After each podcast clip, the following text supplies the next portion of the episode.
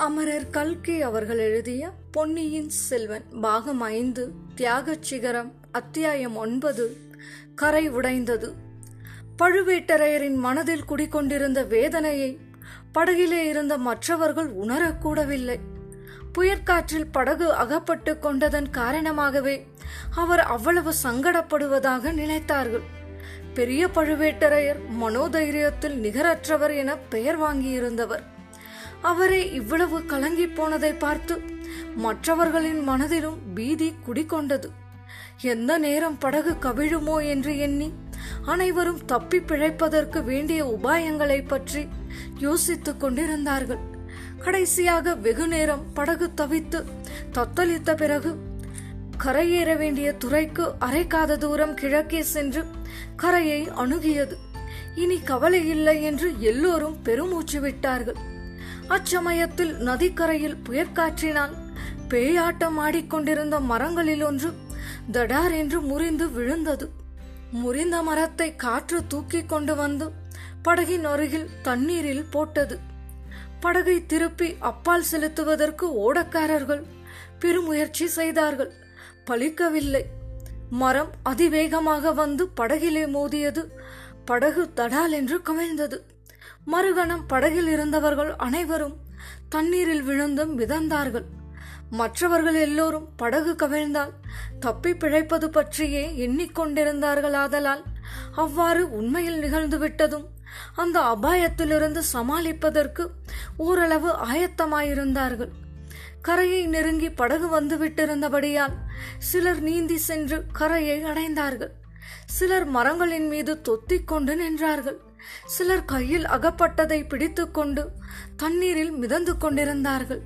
ஆனால் பழுவேட்டரையர் வேறு சிந்தனைகளில் ஈடுபட்டிருந்தபடியால் படகுக்கு நேர்ந்த விபத்தை எதிர்பார்க்கவே இல்லை.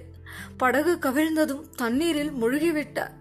அவரை பிரவாகத்தின் வேகம் வெகு தூரம் அடித்துக் கொண்டு போய் விட்டது சில முறை தண்ணீர் குடித்து மூக்கிலும் காதிலும் தண்ணீர் ஏறி திணறி தடுமாறி கடைசியில் ஒருவாறு சமாளித்துக் கொண்டு அவர் பிரவாகத்துக்கு மேலே வந்தபோது படகையும் காணவில்லை. படகில் இருந்தவர்கள் யாரையும் காணவில்லை. உடனே அந்த கிழவரின் நெஞ்சில் பழைய தீரத்துவம் துளிர்த்து எழுந்தது. எத்தனையோ போர்களிலே மிக ஆபத்தான நிலைமையில் துணிவுடன் போராடி வெற்றி பெற்ற அந்த மாபெரும் வீரர் இந்த கொள்ளிடத்து வெள்ளத்துடனும் போராடி வெற்றி கொள்ள தீர்மானித்தார். சுற்றுமுற்றும் பார்த்தார். சமீபத்தில் மிதந்து வந்த ஒரு மரக்கட்டையை எட்டி பிடித்துக் கொண்டார். கரையை குறிவைத்து நீந்தத் தொடங்கினார். வெள்ளத்தின் வேகத்துடனும் புயலின் வேகத்துடனும் ஏக காலத்தில் போராடிக் கொண்டே நீந்தினார். கை சளைத்தபோது சிறிது நேரம் வெறுமனே மிதந்தார். பலமுறை நதிக்கரையை ஏற முயன்றபோது மழையினால் சீராகி இருந்த கரை அவரை மறுபடியும் நதியில் தள்ளிவிட்டது.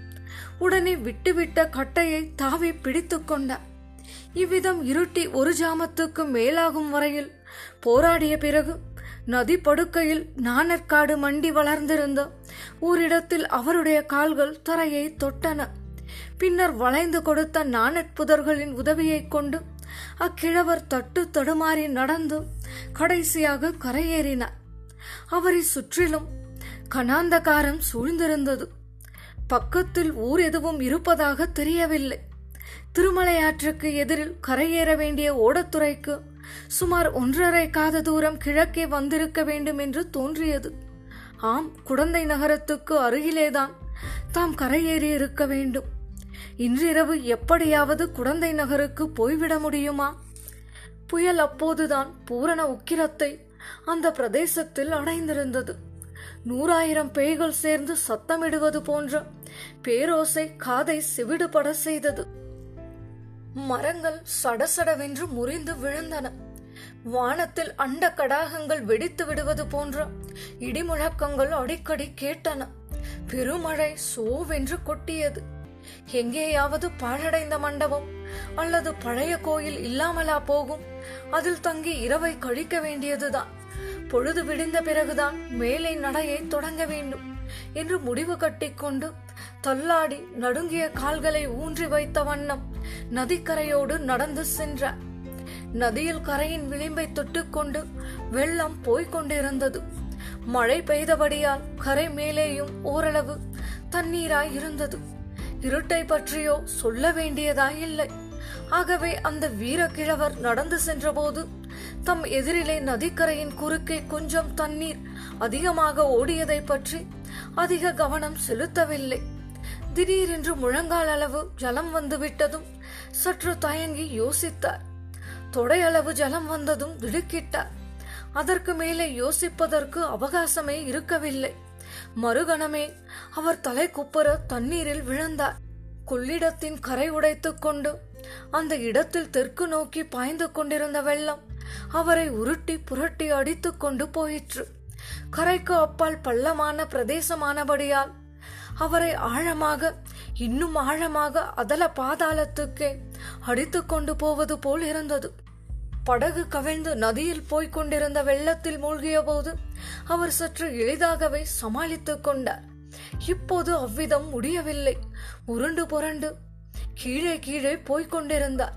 கண் தெரியவில்லை காது கேட்கவில்லை. நிமிர்ந்து நின்று மேலே வரவும் முடியவில்லை. மூச்சு திணறியது. யாரோ ஒரு பயங்கர ராட்சதன் அவரை தண்ணீரில் அமுக்கி அமுக்கி தலை குப்புற புரட்டி புரட்டி அதே சமயத்தில் பாதாளத்தை நோக்கி இழுத்து கொண்டு போனான். ஆஹா அந்த ராட்சதன் வேறு யாருமில்லை. கொள்ளிடத்தின் கரையை உடைத்துக்கொண்டு உடைப்பின் வழியாக அதிவேகமாக பாய்ந்த வெள்ளமாகிய ராட்சதன்தான் அவனுடைய கோரமான பிடியிலிருந்து பயங்கரமான உருட்டலிலிருந்து தப்பி பிழைக்க முடியுமா? கால் தரையில் பாவவில்லையே கைக்கு பிடியதுவும் அகப்படவில்லை. மூச்சு திணறுகிறதே. கழுத்தை பிடித்து திருகுவது போல இருக்கிறதே. காது செவிடுபடுகிறதே. துர்கா பரமேஸ்வரி தேவி நான் இந்த விபத்திலிருந்து பிழைப்பேனா? அடி பாவி நந்தினி உன்னால் எனக்கு நேர்ந்த கதியை பார். ஐயோ பாவம். உன்னை அந்த தூர்த்தர்கள் மத்தியில் விட்டுவிட்டு வந்தேனே. சீச்சி உன் அழகை கண்டு மயங்கி உன் நிலையை கண்டு இறங்கி உன்னை மணந்து கொண்டதில் நான் என்ன சுகத்தை கண்டேன்? மன அமைதி இழந்ததை தவிர வேறு என்ன பலனை அனுபவித்தேன்? கடைசியில் இப்படி கொள்ளிடத்து உடைப்பில் அகப்பட்டு திணறி திண்டாடி சாகப் போகிறேனே. அறுபத்து நான்கு போர்க்காயங்களை சுமந்த என் உடம்பை புதைத்து வீரக்கல் நாட்டி பள்ளிப்படை கூட போவது இல்லை. என் உடலை யாரும் கண்டெடுக்கப் போவது கூட இல்லை. எங்கேயாவது படுபள்ளத்தில் சேற்றில் புதைந்து விடப் போகிறேன். என் கதி என்ன ஆயிற்று என்று கூட யாருக்கும் தெரியாமலே போய்விடப் போகிறது. அல்லது எங்கேயாவது கரையிலே கொண்டு போய் என் உடம்பை இவ்வெள்ளம் ஒதுக்கி தள்ளிவிடும். நாய் நரிகள் பிடுங்கி தின்று பசியாரப் போகின்றன. சில நிமிட நேரத்திற்குள் இவை போன்ற எத்தனையோ எண்ணங்கள் பழுவேட்டரையர் மனதில் தோன்றி மறைந்தன. பின்னர் அடியோடு அவர் நினைவை இழந்தார். தடார் என்று தலையில் ஏதோ முட்டியதும் மீண்டும் சிறிது நினைவு வந்தது. கைகள் எதையோ கருங்கல்லையோ கெட்டியான தரையையோ பிடித்து கொண்டிருந்தன. ஏதோ ஒரு சக்தி அவரை மேலே கொண்டு வந்து உந்தி தள்ளியது. அவரும் மிச்சமிருந்த சிறிது சக்தியை பிரயோகித்து கரங்களை ஊன்றி மேலே எழும்பி பாய்ந்தார்.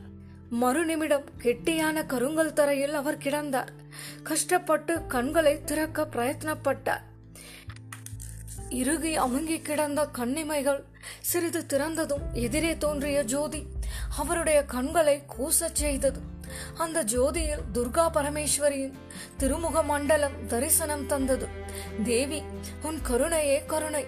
என்னுடைய அமைதியற்ற மண்ணுலக வாழ்வை முடிந்து விண்ணுலகில் உன்னுடைய சன்னிதானத்துக்கே அழைத்துக் கொண்டாய் போலும்.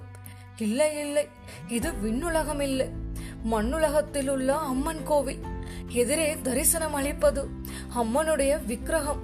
தாம் விழுந்து கிடப்பது கர்ப்ப கிரகத்தை அடுத்துள்ள அர்த்த மண்டபம் அம்மனுக்கு அருகில் சிறிய தீபம் எரிந்து கொண்டிருந்தது. அதன் வெளிச்சம்தான் சற்று முன் தம் கண்களை அவ்வளவு கூசச் செய்தது. வெளியில் இன்னும் சோ என்று மழை கொட்டிக் கொண்டிருக்கிறது. புயலும் அடித்து கொண்டு இருக்கிறது. அவ்வளவு புயலும் மழையும் தேவி கோவிலின் கர்ப்ப கிரகத்தில் ஒளிர்ந்த தீபத்தை அசைக்க முடியவில்லை. அது ஒரு நல்ல சகுனமோ? துர்கா பரமேஸ்வரி தம்மிடம் வைத்துள்ள கருணைக்கு அறிகுறியோ? எத்தனை பெரிய விபத்துகள் வந்தாலும் தமது ஜீவன் மங்கிவிடாது என்று எடுத்து காட்டுவது போல அல்லவா இருக்கிறது?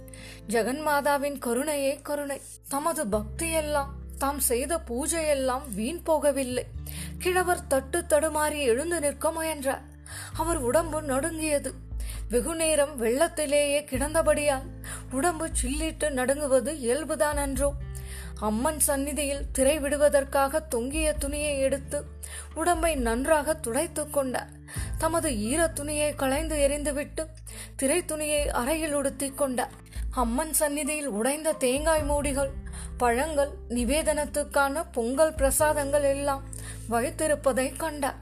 தேவிக்கு பூஜை செய்வதற்காக வந்த பூசாரியும் பிரார்த்தனைக்காரர்களும் எல்லாவற்றையும் அப்படி அப்படியே போட்டுவிட்டு ஓடி போயிருக்க வேண்டும். ஏன் அவர்கள் அப்படி ஓடி போனார்கள் புயலுக்கும் மழைக்கும் பயந்து ஓடினார்களா? அல்லது கொள்ளிடத்து கரையில் உடைப்பு ஏற்பட்டு விட்டதை பார்த்துவிட்டு ஓடினார்களா? எதுவாயிருந்தாலும் சரி தாம் செய்த புண்ணியம்தான்.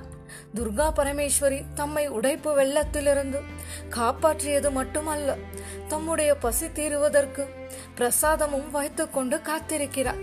இன்றிரவை இந்த கோயிலிலேயே கழிக்க வேண்டியதுதான். இதை காட்டிலும் வேறு தக்க இடம் கிடைக்கப் போவது இல்லை உடைப்பு வெள்ளம் இந்த சிறிய கோவிலை ஒட்டித்தான் பாய்ந்து செல்ல வேண்டும். அதனால் கோவிலுக்கே ஆபத்து நேரலாம். கோவிலை சுற்றிலும் வெள்ளம் குழிப்பறித்து கொண்டிருக்கும். அஸ்திவாரத்தையே தகர்த்தாலும் தகர்த்துவிடும். ஆயினும் இன்று இரவுக்குள்ளே அப்படி ஒன்றும் நேர்ந்து விடாது. அவ்விதம் நேர்வதாயிருந்தாலும் சரிதான். இன்று இரவு இந்த கோவிலை விட்டு போவதற்கு இல்லை. உடம்பில் தெம்பு இல்லை. உள்ளத்திலும் சக்தி இல்லை. பயபக்தியுடன் பழுவேட்டரையர் தேவியின் சன்னிதானத்தை நெருங்கினார். அங்கிருந்த பிரசாதங்களை எடுத்து வேண்டிய அளவு அருந்தினார். மிச்சத்தை பத்திரமாக வைத்து மூடினார். தேவியின் முன்னிலையில் நமஸ்காரம் செய்யும் பாவனையில் படுத்தார். கண்களை சுற்றி கொண்டு வந்தது. சிறிது நேரத்துக்குள் பழுவேட்டரையர் பெரும் துயிலில் ஆழ்ந்துவிட்டார் இத்துடன் பாகம் ஐந்து தியாகச் சிகரம் அத்தியாயம் ஒன்பது கரை உடைந்தது நிறைவடைந்தது. நேர்கள் இதுவரை கேட்டது அமரர் கல்கி அவர்களின் பொன்னியின் செல்வன். உங்கள் மேலான கருத்துக்களை மின்னஞ்சல் ஊடாக தெரியப்படுத்தவும். மின்னஞ்சல் முகவரி Umachari two zero one five at Gmail dot com மீண்டும் அடுத்த அத்தியாயத்தில் சந்திப்போம். குரல் வண்ணம் உமாச்சாரி. நன்றி.